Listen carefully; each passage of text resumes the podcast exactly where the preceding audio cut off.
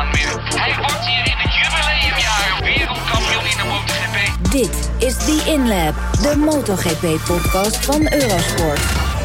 Welkom terug bij The InLab met enige vertraging. Want je had natuurlijk al lang een InLab van ons verwacht hier op Eurosport. Maar helaas, de vorige keer ging er iets mis en daardoor gingen alle ja, opnames verloren. En wat was dat jammer, want dat was nog eens een goede podcast. Zeg. Dat zeiden wij na afloop ook tegen. Dit, ja, als we dit toch kunnen laten horen, dan ja, maar goed. Oké, helaas. Ehm, die is dus verdwenen. Vandaar dat wij het nu nog eens eventjes uh, dunnetjes overdoen. Dat betekent dat we even terug gaan blikken op de vorige Grand Prix nog. Heel kort met onze sterren. En dat bedoel ik niet uh, David en Peter, maar de sterren zoals wij ze uitdelen. En dan gaan we ons ja, richten op de volgende Grand Prix. We kwamen van Misano, gingen naar Amerika en gaan weer terug naar Misano. Voor de, moet ik even kijken, de twee na laatste Grand Prix. Met deze wedstrijd erbij met Misano 2, noemen we hem maar, Portimao en Valencia nog drie wedstrijden te gaan. En het is een belangrijk weekend, want Fabio Quartararo kan wereldkampioen worden in Misano. En hoe dat allemaal moet gaan gebeuren, gaan we zo dadelijk bespreken. Maar eerst eens eventjes terug naar het Circuit of the Americas. En dat doe ik uh, zoals gebruikelijk natuurlijk met uh, Peter. Hallo Peter. Goeiedag Frank. Alles oké? Alles oké. Alles oké, goed zo, mooi. En met David, David terug van Engeland. Heb je, heb, je, heb je daar nog een proefritje gemaakt? Want volgens mij was dat de bedoeling, hè? Nee, nou ja, alleen op mijn eigen motor. En okay. uh, het is nog steeds een heerlijke, een heerlijke motorfiets. Dus, uh, oh, je gaat hem verkopen nu, begrijp ik. Ja. je gaat hem al aanprijzen. ja, ja. ja. Oké, okay, maar je bent ook weer veilig terug. Gelukkig maar. Ja. Dan kunnen wij ons gaan richten nu dus op uh, die Grand Prix, Circuit of the Americas, de Amerikaanse Grand Prix, waar natuurlijk een heleboel over te zeggen viel. Goh, wat deden we dat ook uh, goed hè, de vorige keer. Maar goed, um, ja, zoals gezegd, we gaan het hebben over de sterren. Uh, begint bij jou, Peter. Wie krijgt van jou één ster? Lang geleden, misschien weet je het nog. Nou, je, ik weet het niet meer. voordeel van een slecht geheugen is. Daar word ik ook niet door gehinderd. Ik begin gewoon opnieuw. En ik herken niets van wat ik nu op de sterren snel, uh, wat ik net opgeschreven heb. Dus het is gegarandeerd nieuw. Eén uh, ster, dat, dat, dat staat natuurlijk voor iemand die het best eigenlijk goed hebt gedaan. Want geen ster is, dan zit je ongeveer op je schema. En dan heb je, ja, dan ben je een positief uitschietertje, maar niet de gigantische uitschieter. Nou, die gaat naar Bastianini voor mij, want ja, zesde plek. Um, was een hele nette plaats. Je weet, ik ben wel eens kritisch op Bastianini geweest eerder dit jaar. Want ik vond hem onder de verwachtingen blijven. Maar dat heeft hij, dat heeft hij ingelopen. Nou, we weten natuurlijk wat hij de vorige keer Misano liet zien. Dan zette hij de wereld op zijn kop. Dan was hij de klapper van de, van de zondag. Maar ook deze zesde plek was goed. Eén ster. Oké, okay, prima. Davids?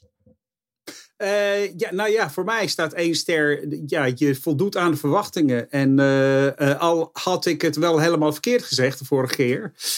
dat Mark Marquez, Marquez niet zou winnen, is het eigenlijk wel te verwachten dat Mark Marquez zou winnen op, um, in Austin. En dat deed hij ook. Um, een fantastische wedstrijd gereden ook. ja gelijk weg, goede start. Uh, gelijk inderdaad de, de, de, de kop gepakt. En dan inderdaad uh, gewoon de, de, de druk opgebouwd. Dus um, ik geef hem één ster. Omdat dat Eén van ster hem te naar Mark Marquez. Maar dan ja, ben ik ja. benieuwd wie de 2 en 3 gaan krijgen. Nou ja, ik, ik kan me nog herinneren toen de vorige keer toen we deze podcast opnamen. Dat we hier zo'n levendige discussie over hadden. Weet jullie nog? Eén ster dus voor Mark Marquez. Die voldeed aan de verwachtingen. Nou oké, okay, goed. Als dat je criteria zijn. Kan zomaar. Um, Fabio Quartararo krijgt van mij één ster. Omdat hij natuurlijk een hele goede wedstrijd reed. Hij was bij de starter heel goed bij. En uh, wist eigenlijk waarschijnlijk wel dat Mark Marquez voor hem niet te achterhalen was. En bovendien, Mark Marquez speelt in het WK natuurlijk uh, voor Fabio Quartararo geen enkele rol van betekenis. Dus Quartararo deed het hier heel erg goed. Hield uh, Pecco Bagnaia achter zich, die uiteindelijk nog derde werd. Dat wel. Maar hij pakte toch weer een paar punten extra. En had gewoon een heel goed weekend. Vandaar dus één ster wat mij betreft naar Fabio Quartararo. Twee sterren dan, uh, David. Uh, ja, twee sterren voor mij. Die gaan naar uh, Pecco Bagnaia. Want die had inderdaad een beetje een slechte wedstrijd. Of nou ja, een slecht begin van de wedstrijd vanaf Pool. Um, maar hij vocht zich heel erg sterk terug. Um, hij kwam inderdaad uiteindelijk op het podium terecht. Dat moest hij ook. Dat was hij aan zijn stand verplicht als hij nog uh, kampioen wilde worden. Um, dus dat vond ik inderdaad uh, heel sterk. De eerste paar rondes die waren een beetje rommelig. Uh, maar de, de manier waarop hij zich herpakte en dan inderdaad vooruit ging. Dat vond ik echt wel lovenswaardig. Ja, um, vind jij dan dat ja, blijkbaar vind jij dus dat uh, Pecco Bagnaia meer sterren verdient dan Mark Marquez met zijn prestatie. Ja, ja, ja, het is toch helemaal geen verbazing dat Mark Marquez op, in Austin wint. Dat heeft hij wel eens eerder gedaan. Ja, dat hij is wel, wel gedaan. Ja. Maar hij is nog niet helemaal fit, hè? Ja, Hij, nee, nee, maar inderdaad, het is wel. Want eh, vorige keer had ik inderdaad gezegd van ja, ik denk niet dat hij gaat winnen vanwege inderdaad zijn, eh, zijn de problemen met zijn rechterschouder. Uh, maar daar had ik inderdaad mij uh, gewoon uh, grandioos op gekeken, zoals wel eens gebeurt. Ja, ja, nee, um, ja goed. Maar de, de, de, belasting die er is op de, rechter, aan de, op de rechterkant is heel weinig. Hij zei ook inderdaad ook zelf, ja, er zijn maar drie punten waar ik inderdaad echt een beetje last van heb. Uh, maar de, al die andere plekken, daar kan ik inderdaad gewoon heel, uh, heel hard gaan. En dat zag je inderdaad ook. Er waren inderdaad gewoon plekken uh, van die linkerbochten waar hij inderdaad echt heel veel verschil kon, konden maken. Um, en inderdaad ook, hij moest even Hij zei ook van, ja, ik moest even wachten totdat de, de banden gingen slijten. Want het, het, het is juist met dat grip met die nieuwe banden, met die, waar hij inderdaad heel veel last heeft, wat inderdaad nog een grote belasting is. Maar op het moment dat de motor gaat schuiven, dan kan hij daar veel makkelijker mee om. Dat is inderdaad minder belasting. En dat is, uh, ja, hij heeft heel keurig zijn, uh, zijn wedstrijd ingedeeld zoals dat moet. Uh, gewacht totdat de zijn banden een beetje minder werden. En dan inderdaad er uh, een verschil gemaakt. Dus uh, ja. ja, dat vind ik, dat vind ik precies volgens plan. En daarom één ster. Eén ster waardig. Oké, goed. Nou, de twee sterren gingen dus naar Pekko Banjaya. En bij jou, Peter?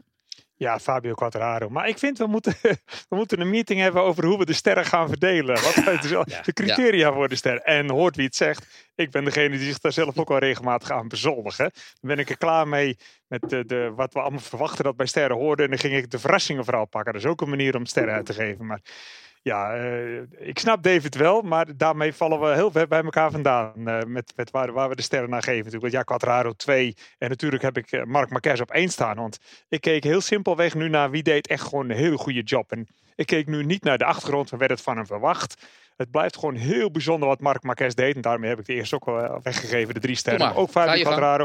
Heel erg goed. Ja, dat is gewoon van een hele bijzondere klasse. En dan kan ik wel zeggen, ja, dat dat mag je ook wel een beetje verwachten van ze. En het zat eraan. Ja, maar het blijft wel fucking heel impressief wat, wat die jongens daar gedaan hebben. Dus voor mij was dat uh, als enige echte verrassing. Dat, heb ik dan mijn ene ster. Die ging naar Bastianini. Want ja, dat, dat, dat was een echte verrassing. De rest, die komen zo meteen bij de minsterren. Daar heb ik een kwartiertje voor nodig. Daar heb ik een heel lijstje voor mensen die tegenvielen. Ja, eh, herinner je nog wat we aan het begin van deze uitzending, of deze podcast zeiden, dat we dus uh, ook nog vooruit willen blikken naar de volgende Grand Prix. Hè? Dus, uh, ja, dat kwartier moet ik misschien op 13 minuten proberen te houden. Zoiets, dat, zou al echt ja. meegenomen zijn. Zeker. Ja, nou, de twee sterren, mijn twee sterren, gaan naar Jorge Martin. Die weliswaar net niet op het podium kwam, maar wel een hele goede wedstrijd reed. en ehm, mijn criterium is dan dat. Dit was de eerste keer dat hij op het circuit het Circuit of the Americas kwam met een MotoGP-machine. We hebben allemaal gezien hoe zwaar dat het was. We hebben hem na de eerste trainingsdag ook gehoord dat het eigenlijk uh, onacceptabel was. Over het circuit gaan we het zo dadelijk nog wel even hebben. Maar toch, hè, hij zat er uh, vanaf de, het begin van de wedstrijd zat hij er gewoon heel erg goed bij. Ik zit even te kijken, hij werd vijfde. Was vierde in de kwalificatie. En als hij dat foutje niet had gemaakt, waardoor hij dus een um, longlap penalty kreeg, had hij misschien Pekko Bajaya nog wel aan kunnen vallen in die strijd om die laatste podiumplaats. Want Martin had al gezegd van ja, ik ga wel voor mijn eigen succes. Als ik um, Pecco had kunnen pakken, had ik dat zeker gedaan. Nou, en dat was dus wat anders dan wat Jack Miller eerder al uh, aangaf. We hebben het ook al eens over gehad. Maar ik vond uh, Jorge Martin op dit circuit als rookie, dit fysiek zeer zware circuit, vond ik hem echt uh, bijzonder knap. En wat mij betreft twee sterren. Nou, deel ik helemaal, Frank, die mening. Oké, nou goed. Um, David, wie krijgt er van jou drie sterren? Uh, voor mij krijgt, uh, uh, krijgt Fabio Quartararo drie sterren. Want ik vond hem inderdaad echt boven verwachting presteren. Um, hij heeft inderdaad fantastische wedstrijd uh, gereden. Hij heeft inderdaad, uh, nou ja, de Mark Marcus het vuur aan, aan de schenen gelegd. hij heeft hem ja, niet kunnen verslaan. Heeft hem inderdaad niet, niet kunnen pakken. Maar hij heeft wel precies gedaan wat hij moest doen. Hij heeft inderdaad gewoon vanaf, vanaf de start. Hij heeft wel eens problemen gehad met, met, starten. Zijn races zijn inderdaad vaak. Dan zakt hij terug naar de vijfde en de zesde plaats. En dan werkt hij zich naar voren. Nou, hij wist dat dat niet mogelijk was op, ehm, met al die Ducatis in Austin. Dus wat deed hij? Hij, inderdaad, hij zorgde dat hij dus de tweede plek pakte vanaf de start. hij is inderdaad in de spoor van Mark Marquez gebleven. en hij is voor, heel belangrijk, Pecco Bagnaia gebleven. En ik vind persoonlijk dat ehm, dit de race is. Austin is de race waar hij de titel echt voor, heeft gegrepen, zeg maar. Hij, kon, hij mocht hier niet, uh, niet falen. Hij mocht, het mocht hier niet misgaan. Hij moest inderdaad uh, de, de druk weer uh, opleggen. Zeker omdat Pe Pekka Banyaya de, de laatste tijd echt een beetje momentum mee had. Inderdaad, hij had alles mee. Alles leek een beetje zijn kant op te gaan. En dat, die tij moest uh, Quartararo keren. Nou, dat heeft hij inderdaad fantastisch gedaan. Fantastisch gereden. Uh, twee punten verwijderd van het, uh, van het kampioenschap, zeg maar. Hij kan inderdaad twee punten verliezen ten opzichte van uh, En dan wordt hij inderdaad kampioen. Dus ik weet niet, nou, daar, daar, komen we zo meteen op, denk ik. Of hij dit weekend al kampioen wordt. Maar ik bedoel, dat hij kampioen wordt, dat staat voor mij wel zo'n beetje buiten kijf nu. Ja, oké. Um, de drie sterren weten we eigenlijk al van jou, Peter, naar wie die gaan. Maar toch misschien nog even een verdere uitleg. Ja, ik vind het. Ja, ik, kan er wel over blijven praten. Ik vond het echt heel bijzonder wat hij deed. Uh, natuurlijk, we hebben het zo vaak gezien van Mark. Dus je kunt ook zeggen, het wordt meer en meer van hem verwacht. Maar we weten helemaal niet goed met wie Mark is, is tegenwoordig. Met, met zijn blessures, zijn wisselende prestaties. Die blessure die ook maar niet goed lijkt te willen genezen. Het gaat allemaal verdacht langzaam. Maar we zeiden het in ieder geval, ja, makkelijk zeggen achteraf. Maar vrijdagmorgen hadden we er, had ik in ieder geval alle gevoel te pakken. Oh, pas op. Dit is de vrijdagmorgen van de Marquesse die we van vroeger kenden. Dat hij de hele zondag ook al in zijn zak had. Want zo makkelijk zette hij heel vroeg in de vrije morgentraining al een hele goede tijd neer. En ging direct daarna al aan plan B en C werken. Longruns doen op banden, andere settingjes proberen. Maar hij had direct al de goede speed te pakken. En dat is niet makkelijk met een motor die zo fysiek zo zwaar te rijden is. heeft absoluut hele grote voordelen die Honda. Maar alleen acrobaat als Mark kan ze benutten. Um, ja, en dan het hele weekend zo feilloos afmaken. Dingen op de eerste rij zetten waar hij moest staan. Hij had een plan A en hij had ook een plan B als het niet lukte. Maar het was allemaal eigenlijk bijna... Het zag er makkelijk uit, maar dat is het helemaal niet geweest. En ja, ik heb daar heel veel respect voor. Ik vind het heel knap waar die, waar die vandaan komt en wat hij dan hier weer, uh, weer deed. Ja, eh, dat ben ik dus met je eens. Wat mij betreft gaan de, de drie sterren ook naar Mark Marquez. Ook omdat hij, ja, tijdens de trainingen liet hij het ook al zien wat jij zegt. Hè? derde startplaats eh, was misschien niet uh, al die pole positions die hij al had gehad in uh, in Austin. Maar het was wel zijn beste startpositie van het seizoen. En ik zit ook nog even te kijken naar de, de tweede Honda-rijder. En dat was dan op de tiende plaats Paul Spargaro. Hè? Dus om nog maar even het verschil aan te geven. Precies, ja. ook dat ja. En we zagen dat uh, Takaki Nakagami weliswaar heel goed uh, startte in het begin eigenlijk.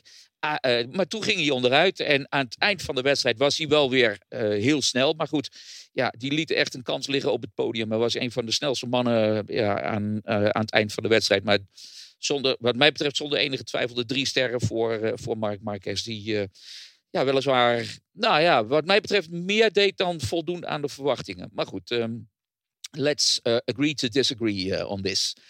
Um, dan de minsterren, want we moeten natuurlijk ook nog uh, uh, iemand een flinke veeg uit de pan geven natuurlijk, want anders is er helemaal niks meer aan. Um, wie krijgt die wat jou betreft? Uh, want ja, jij claimt de tijd dan maar, uh, Peter.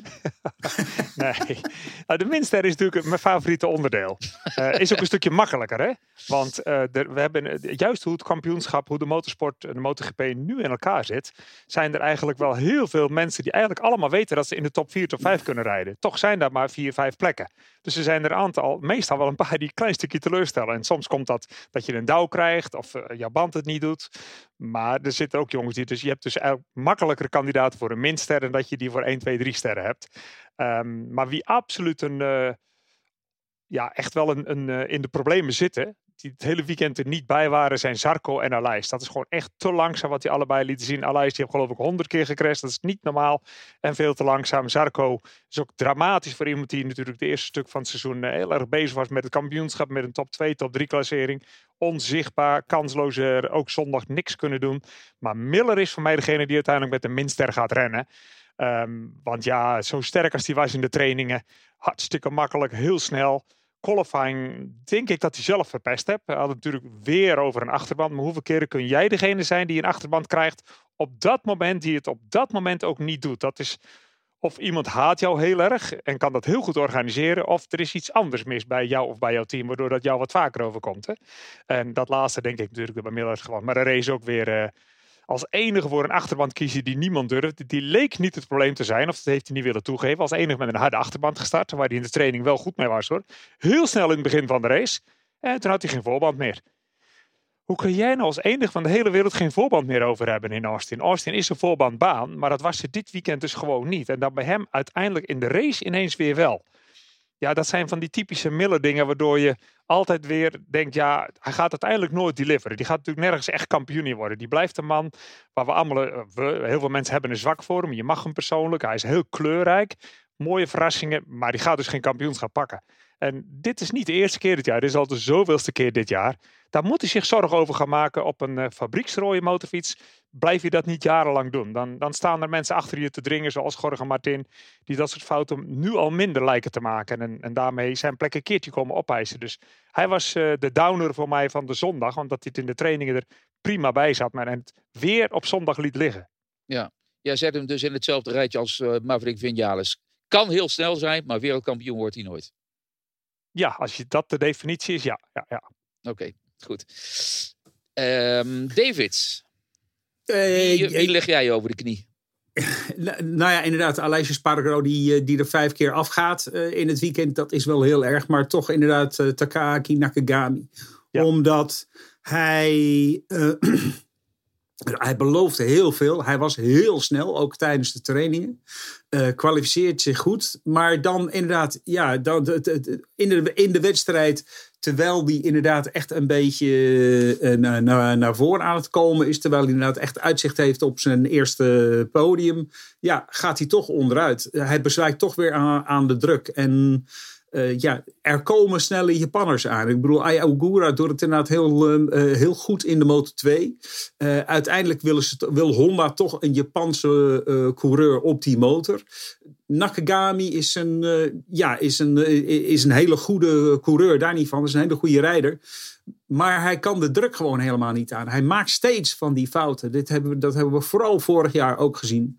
Uh, dat hij inderdaad, uh, nou ja, Aragon uh, staat daar bovenaan. dan pakt hij de pole en dan crasht hij gewoon na, wat was het, vijf, zes bochten. ja, het blijkt dat het toch een probleem is voor Nakagami. En hij laat zijn, hij laat zijn zwakte weer zien. Ja, ja, heel bijzonder eigenlijk. Zo'n jongen die toch al zo lang meerijdt. En ook echt niet meer een van de jongsten is. Volgens mij is hij inmiddels ook al 30 of 29 of zo. Maar in ieder geval met zoveel Grand Prix ervaring. Niet alleen in de MotoGP, maar natuurlijk ook in andere klassen ja, bijzonder. En wat mij betreft ook jammer dat het uh, gebeurde. Hè? Want uh, hij was, zoals David net al zei, echt gewoon snel. Ook in de kwalificatie was goed bezig met goede uh, stints enzovoort. Maar helaas, dus in het stof gebeten. Um, wat mij betreft. Ja, zijn probleem is echt dat hij onder druk bezwijkt. Ja. ja. ja. Ik, ik, kan me nog herinneren, en, en... Voor, ja, ik, ik, wil niet direct daar de credits voor opeisen, maar wat David net al zei, vorig jaar op pole position in um, Aragon. Aragon. En toen tijdens de persconferentie zei ik van, eh, this is your race to lose. en vervolgens inderdaad, na vijf bochten of zo lag hij eraf. En toen dacht ik, oh, ja, maar je, nee goed, dat is gekkigheid. Maar je zag hem inderdaad ook al wel toen reageren van ja, de druk ligt nu wel bij mij. En, hij had het er zelf ook heel erg over, ja, over die druk datzelfde weekend. Hij kwam er heel erg mee naar buiten ook, over druk. Van tevoren en na de race ook. En wat de, de, de crash, ik heb nog een keer teruggekeken, die hier gebeurde was puur onrust. Hij, hij kwam een beetje in het gedrang terecht. Uh, bij het, uh, hij verloor een plek, geloof ik, uh, bij het opdraaien van de backstraight. En hij wou hem ook direct weer terugpakken. Maar die race is zo lang. Hè. Het is geen Moto 3, moto, zeker geen Moto 2 race. Die in de eerste anderhalve ronde worden de posities bepaald. En daarna kun je ze alleen nog maar verliezen. Dat is niet. Dat is een MotoGP niet zo. Je hebt een lange race. Je moet je banden managen. Natuurlijk wil je gelijk na één ronde in de top 3 zitten. Maar ja, dan, wordt en dan, remt hij gelijk zo extreem veel later. Dat die eerste keer dat hij bij de backstraight aankomt aan het eind. Nou, bij bocht 12 komt hij eraan. Ja, dan zie je, het, ziet het al aankomen van verre feitelijk al. Hoe hij reageert op die inhaalactie van daarvoor. Gelijk onrust. en direct eraf. Denk, oh, oh, oh. En net wat jij zegt, het is niet meer een rookie. Hè? Anders heb je als Honda nog wel hoop. Want hij laat in de trainingen vaak als enige Honda-rijder echt de speed zien die nodig is. Na Mark valt er een groot gat. En hij maakt ze nu dat gat wat kleiner van de andere Honda-rijders. Um, maar dan, dan, dan is hij in de race gewoon weer uh, pff, niet stabiel. Gewoon simpel ja. niet stabiel. Dat is even een, een, een, zijstapje wat mij betreft. ehm, jij, jij zegt van hij probeerde meteen weer die positie terug te veroveren. Ja, als je de laatste WK Superbike wedstrijden hebt gezien, dan zou je zeggen van Toprak Razgatlioglu kan het niet hebben dat hij ingehaald wordt. En die gaat direct weer in de tegenaanval hè, als hij passeert. Maar let op, want het enerzijds moet je dat doen.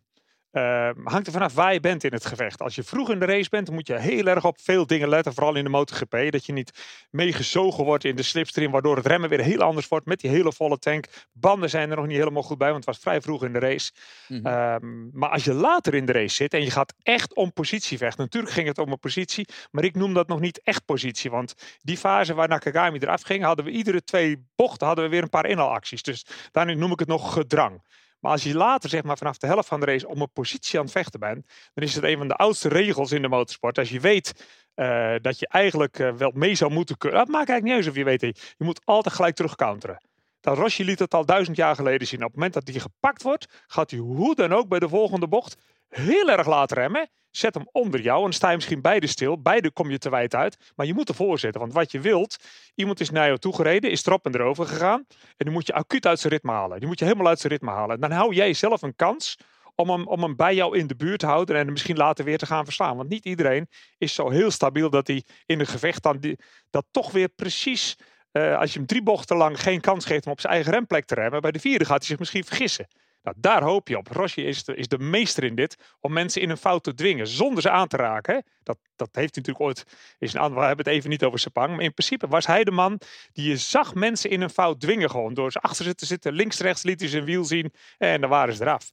Uh, dus ja, dat, dat is een oude regel. Toprak doet het ook uh, met, met Johnny. Die weten dat allebei heel goed. Die plek moet je gelijk terugpakken. Gelijk eronder zetten. Want dat is, het, dat is het mooie gevecht. Maar in die eerste paar ronden is het eigenlijk nog meer heel veel schermutselingen. 100 positiewisselingen. Ja, dan is het min of meer dom als jij net niet cool genoeg blijft. Ja, je hebt je 13 minuten uh, spreektijd nu gehad. Uh, maar je hebt hem wel begrepen, hij is overgekomen. ja, goed. Oké, okay, David, jij wilde daar nog iets aan toevoegen. Ja, want Mark, is hetzelfde. Hè? Precies wat, mm -hmm. wat, wat, wat, Peter uitlegt.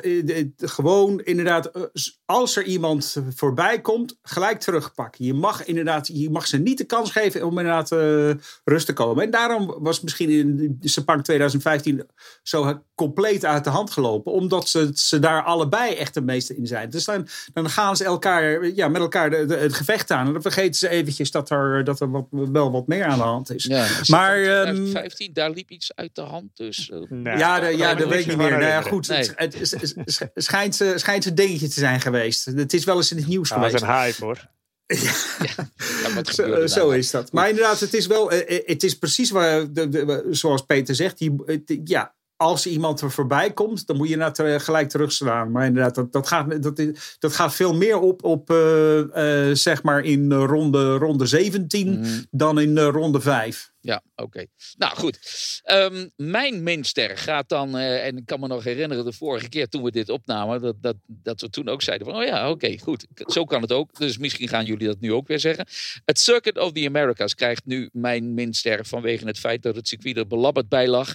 En dat er vanaf de eerste trainingsdag al werd gezegd van hier, dit is echt een joke, hier moeten we om lachen. Dit kan eigenlijk niet, is bijna onacceptabel. Zoveel hobbels, met name van bocht 2 tot en met bocht 10. Nu is de toezegging er dat er daadwerkelijk nieuw asfalt zal komen en dat er misschien ook wel iets aan de onderlaag zal gebeuren omdat als dat niet gebeurt, dan komen we niet terug, hebben de MotoGP-rijders uh, gezegd. En ik ben benieuwd of men zich daaraan kan houden. Um, eerst is er nog een Formule 1-wedstrijdje. Volgens mij komend weekend, als het niet over twee weken is. Voor, komend weekend, hè? Ja, okay. ja komend weekend. En daarna, uh, David, moet er hard gewerkt worden. Want in april staat de volgende Grand Prix van Amerika gepland. Hè? Gaan ze dat redden? Eh, ze zullen wel moeten, want inderdaad, als ze dat niet reden, dan wordt, dat niet, dan wordt er niet gereest. Ik heb inderdaad wel geluiden gehoord vanuit Amerika dat het wel allemaal, dat, dat ze verwachten dat dat wel kan. Mm -hmm. en ja, voor, voor Donna is het heel belangrijk dat er een race ja. komt in Amerika. Um, maar er is, ja, er, er zijn gewoon geen, geen alternatieven. Uh, Laguna Seca is te klein en te arm. Uh, dan kan je alleen maar de MotoGP, dan kan je niet die, de, de, de andere klassen erbij hebben. Uh, en eigenlijk, ja, Laguna Seca is, is geen MotoGP-baan, het is te klein. Um, Lijkt me wel heel interessant, maar... Ja, zeker. Ja, was het ja, altijd. Ja. De wedstrijden precies, waren maar- niet super spannend, hè? dat moeten we wel zeggen. Nee, hè. We hebben nee, natuurlijk- nee, nee, inderdaad. Ja, ja 2008, eh, of, Ja. ja. 2008 was, eh, wa- was prachtig. En voor de rest eh, was het inderdaad meestal wel iemand die, eh, die gewoon ja, helemaal ervoor ging. Ehm, eh, ja, Indianapolis zou ook nog wel kunnen. Ehm, maar de huidige eigenaar, heb ik begrepen, ja, die hebben er geen. eh, eh, die doen alleen maar dingen waar heel veel, die heel veel geld oplevert. En dat levert niet zoveel geld. Wat ik ook gehoord heb, is dat het probleem met Indianapolis, het is een gigantische baan. Daar kan geloof ik 300.000 man, 400.000 man in. Easy. Ja, precies. Ehm, eh, dus ook al had je ja, best een aardig eh, gevulde stadion met, met 70, 80.000 mensen. Het zag er gewoon helemaal verlaten uit. Eh, die, die die, leken, die zijn zo enorm eh, dat zelfs een, ja, een vrij grote menigte daarin wegvalt. Dus dat, dat ziet er gewoon niet leuk uit op, eh, eh, op, ja, op de televisie. En de andere banen die zijn ook... Ik, zou zelf heel graag een MotoGP op Road America willen zien. Want dat is nou echt zo'n hele snelle... Ja, een echte baan. Maar dat is, dat is echt levensgevaarlijk. Daar, daar zijn gewoon niet, niet genoeg ja, banen die, die dit aankan, de, aankunnen. Inderdaad, die, die, die veilig genoeg zijn voor motorfietsen van bijna 300 pk. Nou ja, bovendien, dit circuit, eh, wat is het, 2012 aangelegd volgens mij. Hè? Dus het ligt ook nog niet lang. Met dus duidelijk wel als doel om hier zeg maar, de A-evenementen binnen te halen. Op het gebied- gebied van de autosport en van de motorsport. En wat dat betreft eh, zou ik bijna zeggen, moeten we Kota nog maar eens een kans geven. Ook omdat het natuurlijk een prachtig circuit is. Waar van alles in zit, met hoogteverschillen, met verschillende soorten bochten en ook eh, met een behoorlijke topsnelheid. eh. Dus ehm, eh, vol verwachting klopt in ieder geval mijn hart voor volgend jaar april. En als we het dan over volgend jaar hebben, dan gaan we onze volgende stap zetten. Alweer naar volgend jaar. Want de kalender is, voorlopige kalender moet ik zeggen, is bekend geworden met 21 wedstrijden. We gaan er dit jaar 18 hebben. Als we in Valencia zijn, dan is het dit jaar de 18e wedstrijd. Eh, 21 races is meer dan ooit. Ehm, eigenlijk wat mij betreft gewoon een constatering. Hoeven we het niet al te lang over te hebben. Alleen één vraag. En dan ben ik eh, misschien een beetje ouderwets. Maar we hebben vier wedstrijden over zee voordat we naar Europa komen volgend jaar.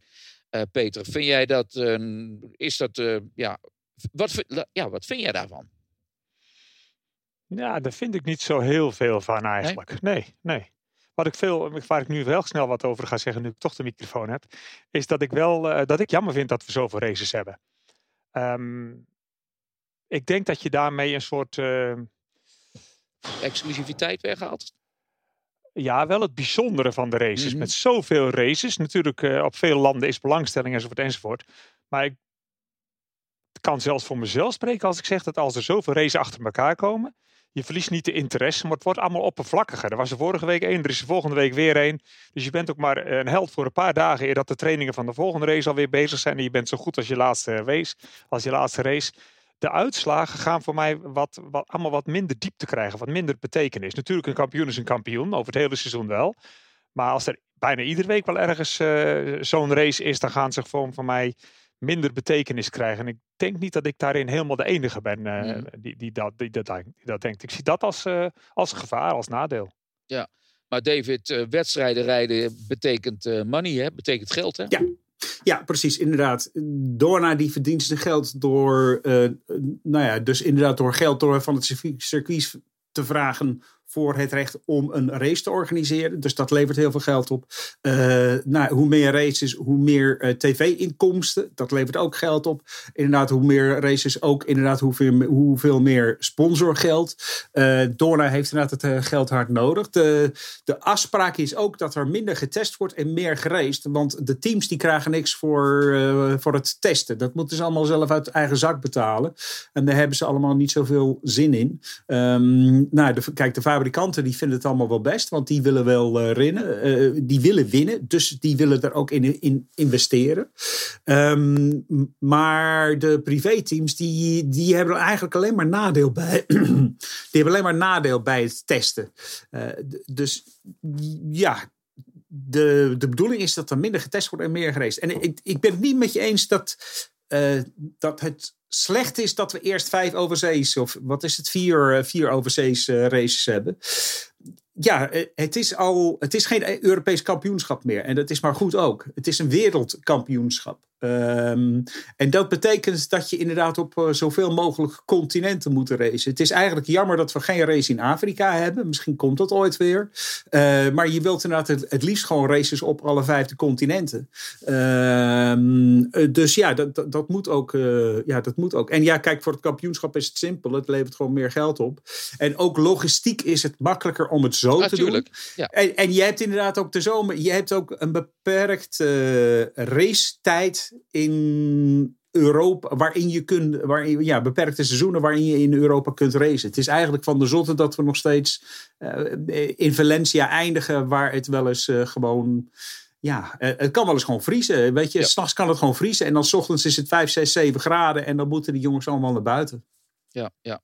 Nou ja, ik zeg ook niet per se dat het een slechte zaak is, hè, die eerste vier Grand Prix over zee. Alleen ja, wat dat betreft ben ik uh, ouderwets. Ik, eh, Romanticus. Niet, ja, misschien. Ja, kijk, ik uh, sluit absoluut niet de ogen voor het feit dat het een wereldkampioenschap is. En dat er natuurlijk meer landen zijn dan uh, de Europese landen die geïnteresseerd zijn in de MotoGP. Alleen ik denk echt, hoe vreemd dat het misschien ook klinkt, op dit moment is de core business uh, nog steeds wel een beetje Europa, naar mijn idee. Ondanks het feit dat er in, uh, in uh, Azië steeds meer belangstelling is voor de MotoGP. Um, maar ja, goed, voor mijn gevoel duurt het dan zo lang voor. Kijk, de, de Engelse zijde met het WK voetbal, it's, it's coming home. Maar voordat de MotoGP is coming home, zeg maar, naar, naar Europa. Hoewel we het als Europeanen natuurlijk niet kunnen claimen, omdat het een wereldkampioenschap is. Maar ja, ik, goed, ja, David. Ja, eh, dat klopt. Maar uh, ik denk juist dat Europa, de rol van Europa vervaagt. Dat wordt mm. inderdaad minder. Dus inderdaad, dit was de traditionele basis. Uh, maar ja, de wereld verandert, het motorrijden verandert. Je ziet inderdaad steeds, steeds meer Aziatische belangstelling in Azië. Um, ik denk ja. dat we inderdaad over 10, 20 jaar naar uh, een veel meer Aziatisch georiënteerd kampioenschap zullen gaan. Um, ja, dat is, een, dat is een verandering. Wat je, je kan er wat van vinden, maar het, uh, uh, het gebeurt toch. Ook omdat. Nee, het is niet tegen te houden. Ook inderdaad omdat de, ja, de, de, de, de bevolkingssamenstelling in Europa verandert. We worden allemaal wat ouder. De fans worden allemaal wat ouder. Ja. Het is ook heel belangrijk om de, de jeugd erbij te betrekken. Om jonge mensen erbij te betrekken. maar ja, de, de groeiende markten die zijn elders. Um, en ja, Dorna die kijkt daarnaar. De, die, daarnaar. En ja, de sport kijkt ook daar, uh, daarnaar. En ja, ja, het is onvermijdelijk, denk ik. Het is, het is ja. the, the, the, way of the world, zullen we maar ja. zeggen. Goed, we hoeven het niet lang over de kalender te hebben, zeiden we al. Hè? Ja. dus, maar goed, uh, volgend jaar dus 21 wedstrijden. Maar we zijn er nog niet, nog niet voor wat betreft 2021. Zoals daar straks al aangegeven, nog drie wedstrijden. Misano, Portimao en Valencia. En dan zijn we er af. Dan zit het seizoen erop. En de wereldtitel kan aanstaand weekend beslist worden in Misano. Als Fabio Quartararo daadwerkelijk uh, twee puntjes um, uh, niet, min, ja. niet meer dan twee punten inlevert ten opzichte van Pecco Bagnaia. Want die voorsprong is nu 52 punten. Maar goed, stel je voor dat um, Bagnaia nu nog wel de komende drie wedstrijden wint. En dat, uh, dat, dat ze puntgelijk zouden eindigen met vijf Grand Prix overwinningen allebei. Hoe zit het ja. dan? als zij, als Fabio Quartararo nog één podium pakt, nog één tweede plek. Uh, dan wordt Quartararo kampioen uh, als ze gelijk eindigen. Um, als zij, um, want dan hebben ze geloof ik uh, allebei evenveel eerste plekken, allebei, uh, allebei uh, alle, even opnieuw proberen. Ze hebben dan allebei evenveel overwinningen, allebei alle, evenveel tweede plekken. Maar Fabio Quartararo heeft dan één derde plek meer en dan wordt het daarop ge, um, beslist. Als, zeg maar, als de resultaten helemaal gelijk zouden zijn, dan zou het inderdaad, dan zou het kampioenschap gaan naar degene die de, de laatste race had gewonnen. Ja. Dus in dat geval ja, omdat uh, Bagnaia dan alle races zou moeten winnen, dan zou het naar Bagnaia moeten gaan. Uh, maar het gaat er inderdaad echt om die tweede plekken hangen. maar dan moet er zoveel gebeuren allemaal om dat, uh, om dat te, te, kunnen doen. De, de, de kans daarop is toch heel erg beperkt. Het is toch, ja, als Quartararo, als Quartararo wegkomt bij Misano met ehm, ja, meer dan 50 punten, dan is die hmm. kampioen. En ja, ja, anders zijn er inderdaad, ja, dan moet er zoveel gebeuren dat het wel heel erg moeilijk gaat worden voor, voor Pecco ja. Bagnaia. Nou, heel eerlijk gezegd, David, ik zit met de stand erbij. En tot nu toe heeft Banjaya drie tweede plaatsen en uh, Quartararo twee tweede plaatsen. precies. Alle, allebei hebben ze, wat is het, twee derde plaatsen tot nu toe. Maar goed, we, ik zou bijna zeggen, we gaan ervan uit dat het komend weekend, uh, dat de kans dat het beslist is, wordt, is best wel heel groot. Maar we hebben hier natuurlijk een wedstrijd gehad. Uh, wat is het? Uh, vier weken geleden, 19 september. Ja, vier weken geleden ongeveer, een maandje geleden. En daar pakte Pecco Bagnaia zijn tweede overwinning op rij. En werd hem in de laatste paar ronden nog heel moeilijk gemaakt door, jawel, Fabio Quartararo. Die aan het eind van de wedstrijd eh, sterker was dan Bagnaia. Maar Bagnaia legde de basis voor zijn overwinning eigenlijk in de eerste ronde. Ook een klein beetje geholpen door de afstopwerkzaamheden van zijn teamgenoot eh, Jack Miller. Maar goed, die vorige wedstrijd dus gewonnen uh, in Misano door Pecco Bagnaia voor Fabio Quartararo. En wat Peter daar straks al zei, uh, absolute man van de dag. En Ea Bastianini met een derde plaats. Maar goed, wat kunnen we nu verwachten? Ik heb even de weersvoorspelling opgezocht. Aanstaande vrijdag zou het kunnen gaan regenen. Uh, 18 graden, zaterdag regen 17 graden, zondag bewolkt 15 graden. Toen we op 19 september de wedstrijd reden, was het droog en was het 26 graden. Dus de, het zou best wel zo kunnen zijn, Peter, dat het komende zondag, hopelijk dan, tenminste hopelijk, voor de meeste mensen, droog zal zijn. Maar dat het wel een dikke 10 graden kouder is. Wat zou dat voor de wedstrijd kunnen betekenen en voor de afstelling van de machines met name? Nou ja, dan werken de banden anders. Dan is het hele spelletje gelijk anders geworden. Dan, uh, dan hoef je de harde banden al helemaal niet tevoorschijn te halen. Dan heb je het veel vaker over de zachte banden. En dat houdt ook in dat je al op vrijdag begint met nadenken. Wil ik wel alle zachte band erin stoppen op vrijdag om zeker te weten dat ik in Q1 uh, en Q2 zit? Of uh, spaar ik hem nog? Want ik moet hem voor de race ook misschien wel, nog wel bewaren. Dat gezegd hebben, als er maar genoeg sessies nat zijn op vrijdag en zaterdag, dan kom je niet aan het gebruik van genoeg slicks toe. Maar de hele game is opnieuw open. Want hoe, hoe diezelfde zachte band zich gedraagt bij zo'n andere asfalttemperatuur, dat moet je eerst wel weer uitvinden. Dat is altijd een klein beetje anders. We krijgen exact dezelfde banden van Michelin ter beschikking als we de, de laatste race hier hadden. Is dat, logisch? dat is wel heel logisch, ja. Daar was ook, We hadden beide compounds op het podium staan, hè? Dus dat was eigenlijk een hele goede allocation van Michelin. Je kon uh, met de medium op het podium staan en je kon met de zachte op het podium staan. Nou, dat, dat zie ik graag. Dat is wel eens niet zo, maar hier was het heel erg goed gelukt. Uh, ja, lagere temperatuur, alles wordt een klein beetje anders ik denk niet dat er, dat er problemen gaan komen. Dat we ineens hele rare bandenslijtage gaan hebben of zo. Daar, eh, dat zie ik daar niet gebeuren. Het gaat wel invloed hebben. Maar het wordt sowieso altijd raar. Want we hebben er net al een heel uh, race weekend gehad met z'n allen. En feitelijk er zit er maar één race tussen over zee. En nu gaan we precies weer verder waar we gebleven waren. Dat houdt in, nou, wat je altijd ziet als je bijna back-to-back races hebt. Is dat het verschil het tweede weekend veel kleiner wordt. Iedereen veel dichter bij elkaar gaat zitten. Nou denk ik, dan kan Bastianini hem onderhand wel gaan winnen. Want die zat er uiteindelijk op de finish nog geen vijf seconden achter. Dat is een hele goede race geweest van hem. Maar zo makkelijk gaat het natuurlijk helemaal niet. Nee, nee. Uh, David, verwacht jij echt een andere wedstrijd dan, uh, dan vier, ruim vier weken geleden, dan een maand geleden? Nou, de omstandigheden zijn anders. En ik vind het ook wel interessant om dit is niet meer een back-to-back race zoals wij die al eerder hebben gezien. Inderdaad ook dit jaar op, uh, in, in, in Oostenrijk.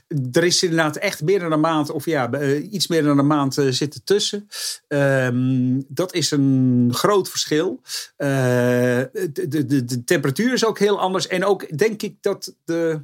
Kijk, bij een back-to-back race zit, de, zit het circuit nog echt vers in de hoofd van de coureurs. Dus ik denk dat de coureurs het moeilijker gaan hebben dan de monteurs, ingenieurs, crew chiefs, dat soort dingen. De, de, de teams die hebben die gegevens nog een beetje vers in het geheugen. Dat komt wel goed. Uh, maar de coureurs die moeten weer eventjes ombouwen. Die moeten weer inderdaad eventjes weer uh, even terug. Ook omdat we inderdaad net uh, ja, twee vrije weekenden hebben gehad. we zijn niet alleen maar naar Amerika geweest. Dan hebben we inderdaad ook de andere kant opgereden. En dan hebben we ook nog eens een keer een paar weken vrij gehad. Dus alles is weer een beetje losgekomen.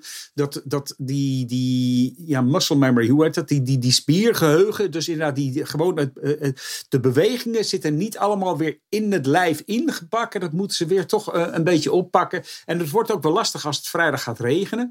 Um, dan heb je inderdaad dat, dat allemaal niet. Ik ben ook heel erg benieuwd hoe Fabio Quartararo daarnaar kijkt. Want we weten in de, in de regen is het, is het niks met de Yamaha. En zeker niet met, uh, met, met Fabio Quartararo. Dus of die daar onrustig van wordt, of die daar inderdaad nerveus van wordt. Ook omdat hij er zo dichtbij staat, bij zijn, nou ja, zijn bedoel, als coureur leef je er naartoe om wereldkampioen te worden. En hij is nu wel heel erg dichtbij. En dan komen de spanningen echt, dat zagen we vorig jaar ook met uh, Joan Meer. Ehm, die er ook heel veel moeite had om uiteindelijk uh, de, de titel te bemachtigen. Um, hij is ook nog heel erg jong, Fabio Quartararo. Daar, daar komen ook spanningen. Dus ik, ik denk dat er. Er, zijn ook andere, er is ook een andere rolverdeling. Er is inderdaad een andere. Ze hebben allemaal iets andere doelen. Uh, die moet inderdaad zorgen dat hij zo weinig mogelijk punten verliest op Banyaya. Banyaya die moet er alles voor geven. Die zijn eigenlijk, eigenlijk is zijn enige hoop is alles winnen. De, de, de resterende drie wedstrijden. En, dan, en dat opent de weg inderdaad naar bijvoorbeeld een Nea Bastianini.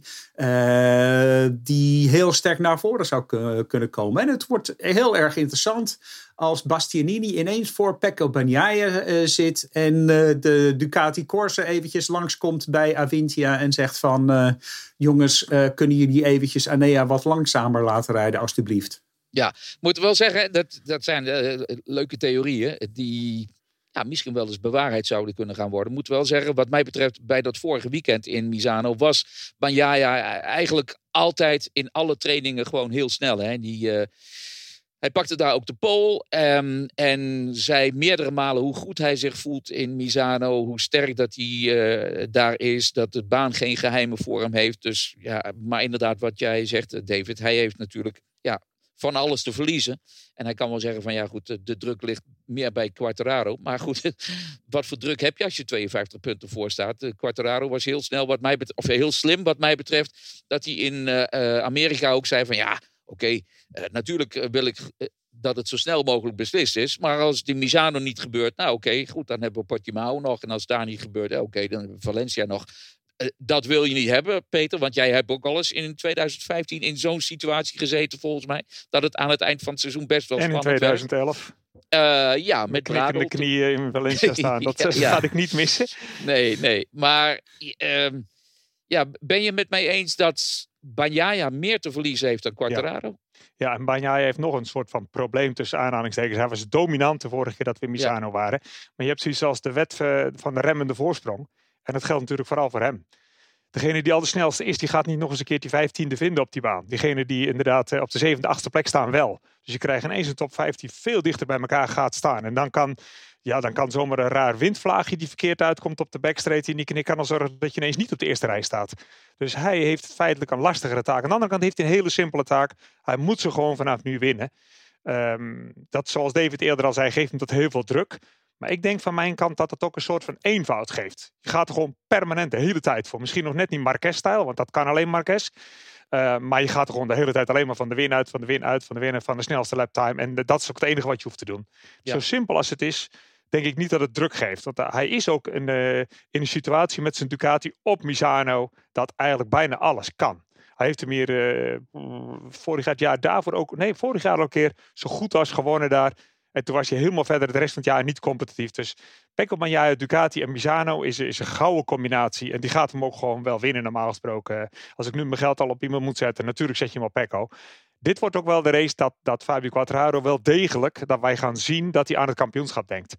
Ja. Ehm, Ja. En dat moet hij ook gewoon doen, anders wordt het een beetje dommig. En dat betekent dat hij zomaar een keertje kan zeggen, nou dan word ik toch maar een keer vijfde of zo. Als het gruwelijk veel dringen om mij heen is en zitten een paar heel erg wilde mannen bij, of het wil net even net niet, ja, wordt vijf. Maar Ja. het kan zondag natuurlijk ook spetteren, net als vrijdag en zaterdag. En dan is Fabio in hele grote problemen. Dan moet hij bijna blij zijn om tiende of vijftiende te worden. Dan ligt de game opnieuw helemaal open. Ehm, ja, maar dan nog altijd blijft hij een eh fikse voorsprong houden natuurlijk. Maar je, Ja. goed, je wilt het zo snel mogelijk voor elkaar maken. Schiet mij wel één ding te binnen. Wat jij zegt over de, de weg, eh, wet van de remmende voorsprong inderdaad. Eh, jullie kunnen je vast nog herinneren dat Marquez na afloop van de vorige wedstrijd zei... dat hij beelden had bekeken van Pecco Bagnaia in een bepaalde bocht. Hè, en dat hij... hoe, ja, hoe kan die daar nou zoveel sneller zijn? Nou, hij pakte de curbs mee.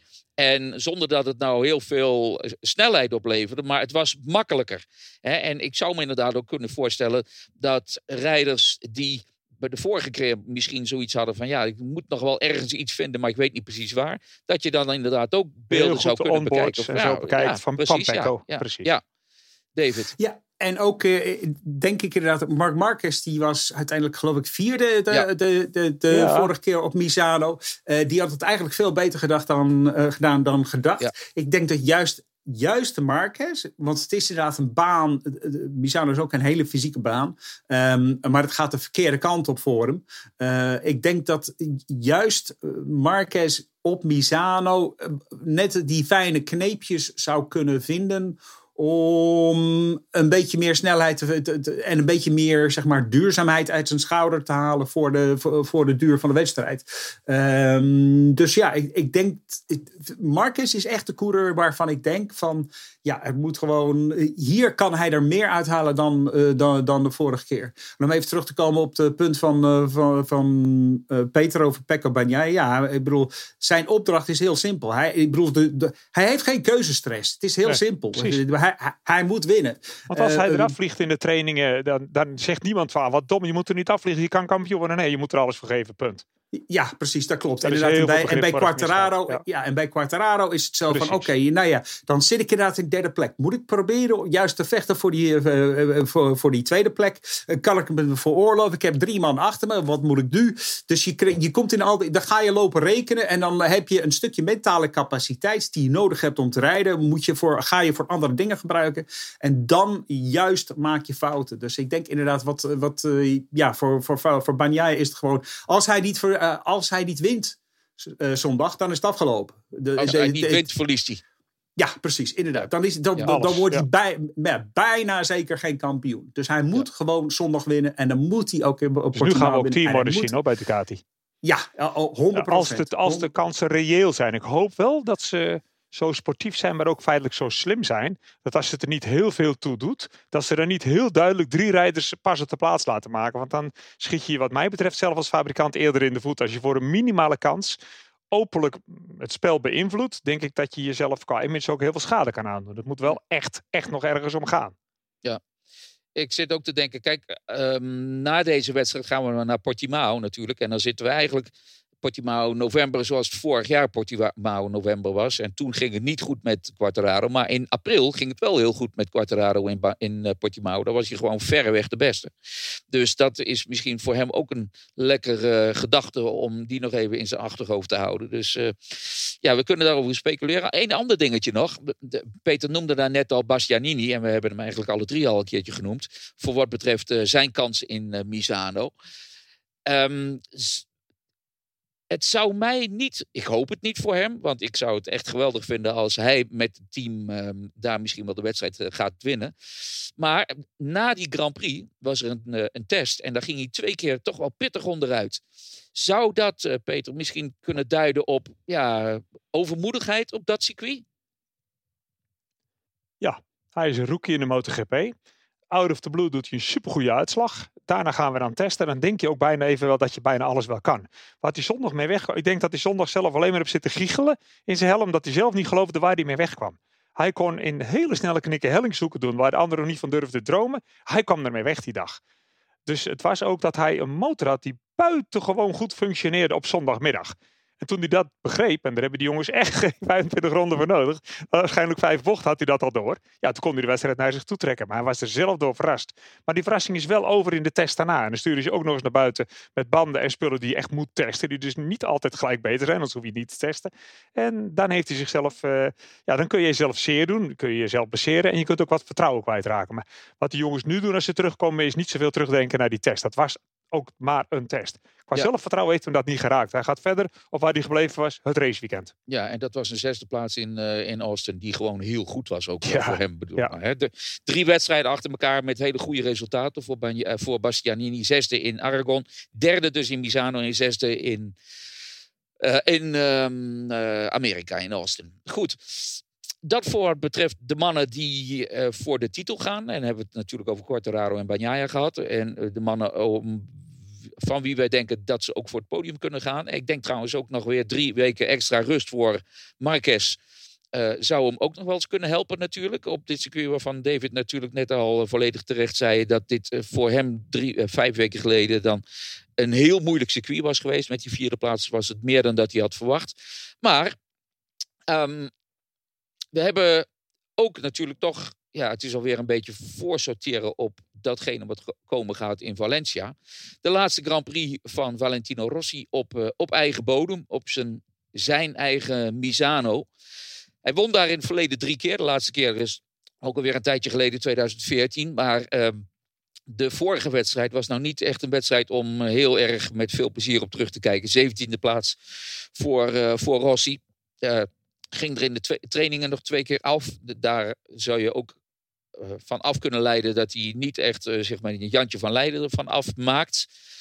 Maar ja, hoe bijzonder gaat dat worden, David? Of zeg jij van nou, dit wordt een beetje opgeklopt uh, voor het Italiaanse publiek, want het echte afscheid is natuurlijk pas in Valencia. Of leg nee, ik... woorden in de mond? Nee, ja, ik ben het, daar ben ik het helemaal niet mee eens. Ik vind dit inderdaad veel meer zijn afscheid dan Valencia. Ik bedoel, Valencia is een baan waar Rossi ook een hekel aan heeft. Waar hij alleen maar slechte herinnering aan heeft. Uh, waar hij, uh, uh, ja, ja, eh, hij, hij, hij, heeft er al jaren geen goede uitslagen gereden. Ehm, het is ook helemaal aan het einde van het seizoen. Dan ben je inderdaad ook wel een beetje, heb je het ook wel een beetje gezien. En dit is inderdaad echt nog wel zijn, zijn, zijn thuiswedstrijd. Uh, ik vind dit inderdaad ook een veel waardiger uh, afsluiting voor hem dan, uh, de, dan Valencia. Het is eigenlijk bijna jammer dat hij, uh, dat hij niet hierna ja, kan. hij zou kan, meer naar de helm gelijk neer moeten leggen en motor aan een ander geven. Ja, precies. Want hij, ja, want hij is inderdaad gewoon wel een beetje klaar met alle. Uh, ja, met racen. Dat, dat zie je ook aan. Ja, ja met alles. Ja. inderdaad. Met, met, met, zijn uitslagen. Die, die oh. rijdt hij gewoon niet meer. Die kan hij gewoon niet meer rijden, helaas. Um, ik heb daar inderdaad gisteren nog eventjes een artikel over geschreven. Want ik had daar even alle cijfers zitten kijken. En er is echt. Die, die twee wedstrijden waarin hij afwezig was. Uh, dat is echt een enorme breuk voor hem geweest. Hij heeft nooit die achterstand weer terug kunnen, uh, kunnen maken. In ineens ging zijn gemiddelde uh, achterstand in het droge, die verdubbelde bijna. Die ging van iets van 11 seconden naar 23 seconden. En dat is wel, het, ja, daarvoor reed hij zeg maar top 6. En daarna eh, heeft hij moeite om in de punten te komen. Dus dat, is, dat was echt een gigantische breuk. Um, dus ja, het is, wel, het is wel mooi. En ik vind het inderdaad, ik, ik hoop dat het inderdaad een mooie feestelijke wedstrijd wordt. Ik hoop ook echt dat het lekker weer wordt. Want ik vind ook dat het Italiaans publiek uh, het heeft verdiend om waardig afscheid te nemen van uh, ja, een, een hele, hele grote kampioen en de, ja, de belangrijkste figuur in de motorsport. Ja, ooit. Ja, daar ben ik mee eens. Ja, goed. Of het dan daadwerkelijk mooi weer gaat worden. Nou, de voorspellingen, zoals gezegd, die zijn niet echt uh, briljant. 15 graden, oké. dan moet misschien dat warme bad dan maar van de toeschouwers uh, zelf komen. Maar uh, ja, het is een lastige situatie waar Rossi zich in, in bevindt. Ja, en een ideale situatie, dat is ook niet ideaal, maar je zou inderdaad kunnen zeggen van, nou, oké, um, die laatste twee wedstrijden, dit was het, mannen. Anderzijds, in Valencia hebben we wel volle tribunes natuurlijk. Dus en ik weet ook, um, jullie ook, dat in Valencia kan er ook nog wel een beetje sfeer zijn. En of dat dan is uh, voor een wereldkampioen of voor een, een, een, negenvoudig wereldkampioen die afscheid gaat nemen. Ik denk dat Rossi daar ook wel een mooi afscheid krijgt, maar inderdaad in een wat andere setting. Um, Nou wilde ik nog wat zeggen, en dan ben ik dat natuurlijk wel. Ja, het is een senior Valencia is altijd kippenvel inderdaad, Frank. Altijd Ja. kippenvel zondagmiddag. Dat is abnormaal. Het is een stadiongevoel alsof je bij de bullfighters, bij de stierenvechters bent. Hoe iedereen, ja, het kookt. Het kookt daar letterlijk. Ik vind het fantastisch. eh. Valencia kom ik heel graag. Ja, ik ook, Ik- ja. Nou, ik vind het. eh, want het is, een beetje, het is een beetje raar afgelegen. Je, je rijdt zo de snelweg op. En het is inderdaad een beetje een in- afgelegen industrieterrein. eh, net buiten Cheste. Eh, ik vind het inderdaad een beetje. het is ook. ja, kippenvel. Je hebt daar altijd kippenvel omdat het altijd min 10 is of zo. Ja, ik vind het al- altijd een beetje een rare wedstrijd, zeg maar. Het is ook een rare baan. Maar juist door die, zeg maar, door dat arena ge- gebeuren. Het feit dat er inderdaad 100.000 man op. man en vrouw en kind op, inderdaad, op een kluitje. Dan, dan krijg je inderdaad wel, eh, wel weer sfeer. Maar eh, ja, ik, en misschien was het ook. Want het is alweer twee jaar geleden dat ik, eh, dat ik erbij ben geweest. Misschien is het inderdaad ook omdat het de allerlaatste was. En dan had ik het ook wel een beetje gehad. En we hebben het over 21 races gehad. Nou ja, dat was al na 19 races. Dus ik kan me niet voorstellen hoe het is na 21 races Ja. straks. Maar inderdaad, Valencia is een beetje. Dan ben ik blij dat het, dat het afgelopen is. Ja, en ik denk dat eigenlijk alle coureurs en ook alle teams eh, zeggen van oké, dit was het fijn dat, het, eh, dat we het hebben kunnen doen. 18 wedstrijden dat we een eh, volwassen kampioenschap hebben kunnen rijden. In tegenstelling tot vorig jaar. Oké, ook die titel was een raker voor Joan Mir. Maar in 14 wedstrijden, dat is natuurlijk veel minder dan dat we gewend waren de laatste jaren. En dus geen test in Valencia voor de Grand Prix coureurs en voor de teams direct of twee dagen na afloop, zoals het jaren gebruik is geweest. Ehm, ja, aanstaande zaterdag is het eh, tien jaar geleden dat Marco Simoncelli eh, dodelijk verongelukte in eh Sepang. Dat zal ongetwijfeld ook gememoreerd worden in Misano. Het Misano Marco Simoncelli World Circuit. Misano World Circuit. Ja. Ehm, ja, bijzonder. Het zal toch ook een bijzonder moment zijn, denk ik dan, Peter. Of denk je dat er niet Ze zoveel hebben bij nogal wat, eh, wat te refereren daar dit, dit, dit weekend. Ja, Ja. Met, eh, met dat beide. Ja, ja ik, dat speelt daar wel heel erg. Hij is daar, eh, Ja. hij is daar van de letterlijke omgeving. eh, ja, kind van de. Iedereen daaromheen kende hem, hij kende iedereen. En dat, ja, het is, het is zo'n getal, het is zoveel jaar geleden. Het blijft een, een tragisch, tragische gebeurtenis en een groot verlies. Er zijn er helaas, is, is die niet de enige. Maar dit was er wel eentje die er toen heel erg in hakte. En die er nu uit weer zo zegt. En we gaan inderdaad weer naar een datum. Ja, goh, dan, dan raakt het me wel weer, ja.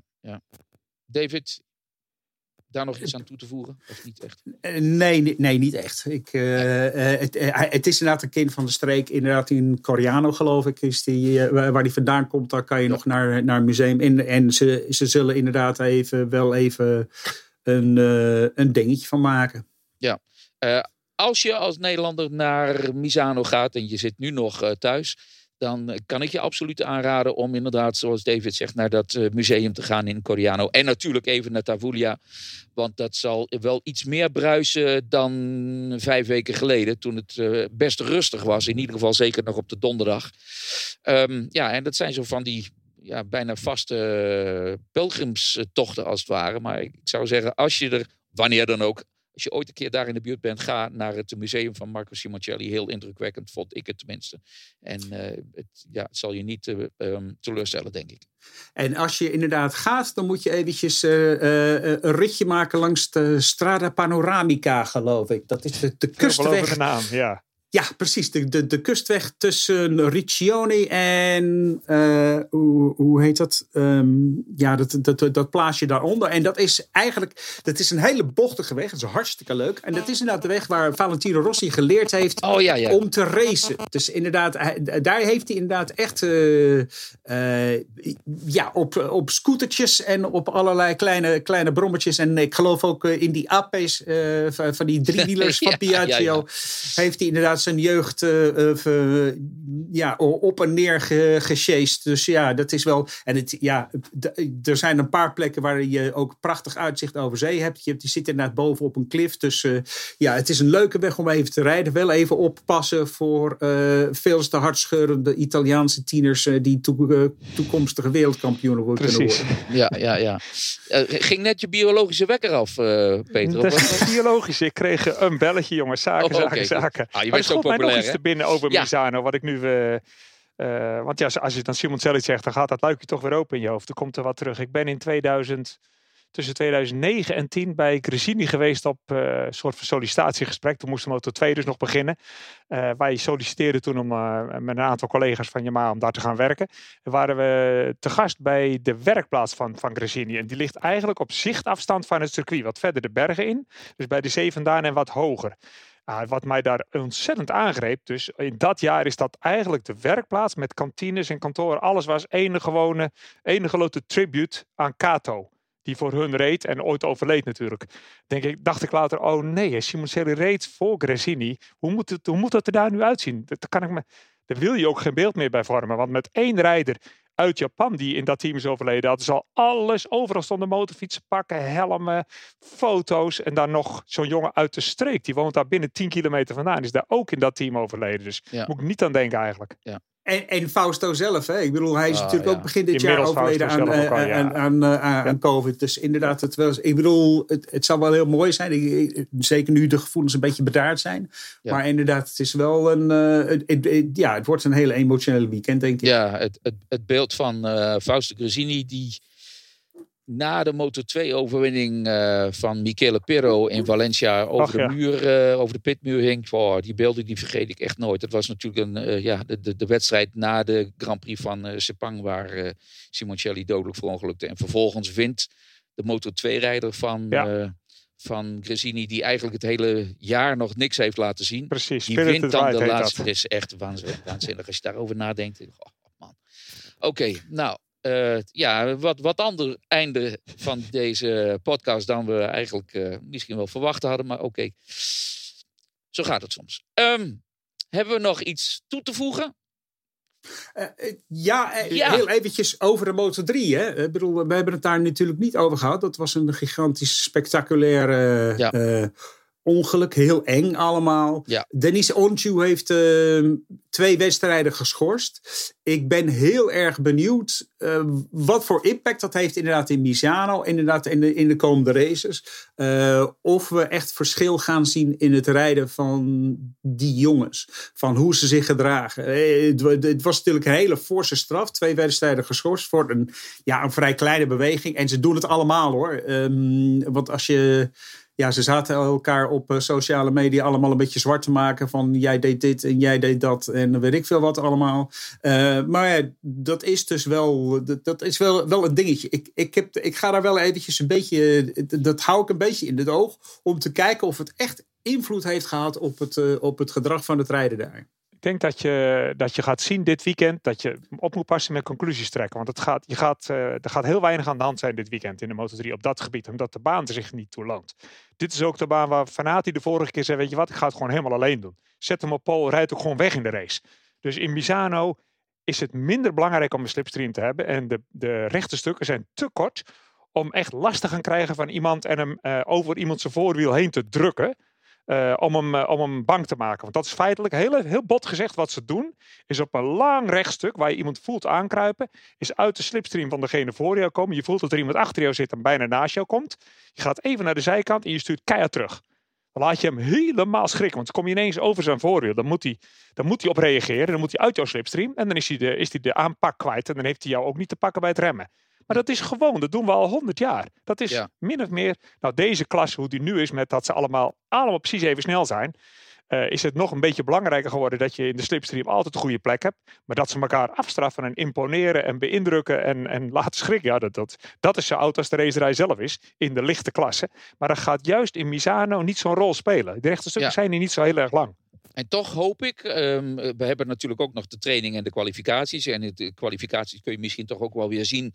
Of wellicht verwachten dat rijders op elkaar gaan wachten. Ik hoop wel dat met datgene wat eh Freddie Spencer en de stewards hebben beslist.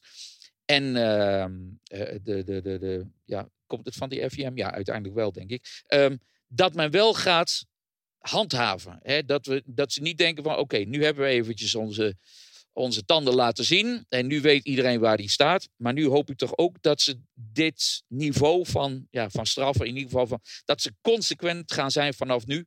Dat is bijna iets wat je. Ja, Ja, ben je verplicht. Als je deze straf ja, niet doet, dan moet je vanaf nu alle camerabeelden bekijken en Ja. ingrijpen. En dan krijg je een vastsituatie enzovoort. Ja. In die tijd leven we. Dat is nu eenmaal mogelijk. En het kan ook. We hebben alle camera's. Dus ja, Ja, het moet ineens. ja, en we zagen ook, je had het over social media. eh, ehm, mensen die elkaar, eh, ja, hoe noem je dat? Eh, In de haren vliegen. je, dat sowieso, maar je- wat is het? Jij bakken? Of hoe heet dat ook alweer? Ja, precies. Ja, Jij doet bakken. dit, jij, ja. Eh Kinnat Sofoglu, die zich ook nog eventjes in de discussie eh, mengde en zei van ja, hij vond het eigenlijk toch wel overdreven wat daar was gebeurd met Dennis Onchu. eh, want ja, eh, dit is zoals er gereden wordt. Nou, en dat hoef je maar te zeggen tegen Alessia Spargo. En die, eh, die, die beet meteen weer van zich af. Ja, hij beet ook, hij hapte ook. Hè? Ja. Want ik weet niet, eh, ik heb het namelijk ook gelezen. En eh, wat ik erin zag, ik heb het interview met Kenan gelezen. En toen dacht ik niet alleen, van dat is nog niet zo gek, ik dacht ik ben het er heel eind met je eens. Dat interview, dat, dus moet het, dat is wel een typisch voorbeeldje van social media. Het Ja. interview in zijn context is helemaal niet zo raar. Alleen als je stukjes uit het interview plikt, eh, knipt en je gaat ze op social media zetten, dan gaat Aleis natuurlijk gelijk stijgeren en springen. Die vindt het fantastisch. En dan moet Kenan ook weer op reageren. Maar het is eigenlijk om nul. Het artikel zou je moeten lezen. Was nog niet zo heel erg raar. Nou, dat gaan we dan doen. We hebben, er nog een paar dagen de tijd voor. En dan gaan we nu zeggen dat dit wel het einde is. Want eh, voordat we het weten zijn we nog weer dingen vergeten. En zijn we weer een kwartier verder. Dit was het eh, voor wat betreft deze podcast. eh, zeg maar de voorbeschouwing op Misano 2. Emilia Romagna, zo heet de volgende Grand Prix. Waar dus Fabio Quartararo wereldkampioen kan worden. Ik eh, dank Peter natuurlijk. Ik dank uiteraard ook David. En ik dank jullie voor het luisteren naar die inlap. En zeg graag tot een volgende keer.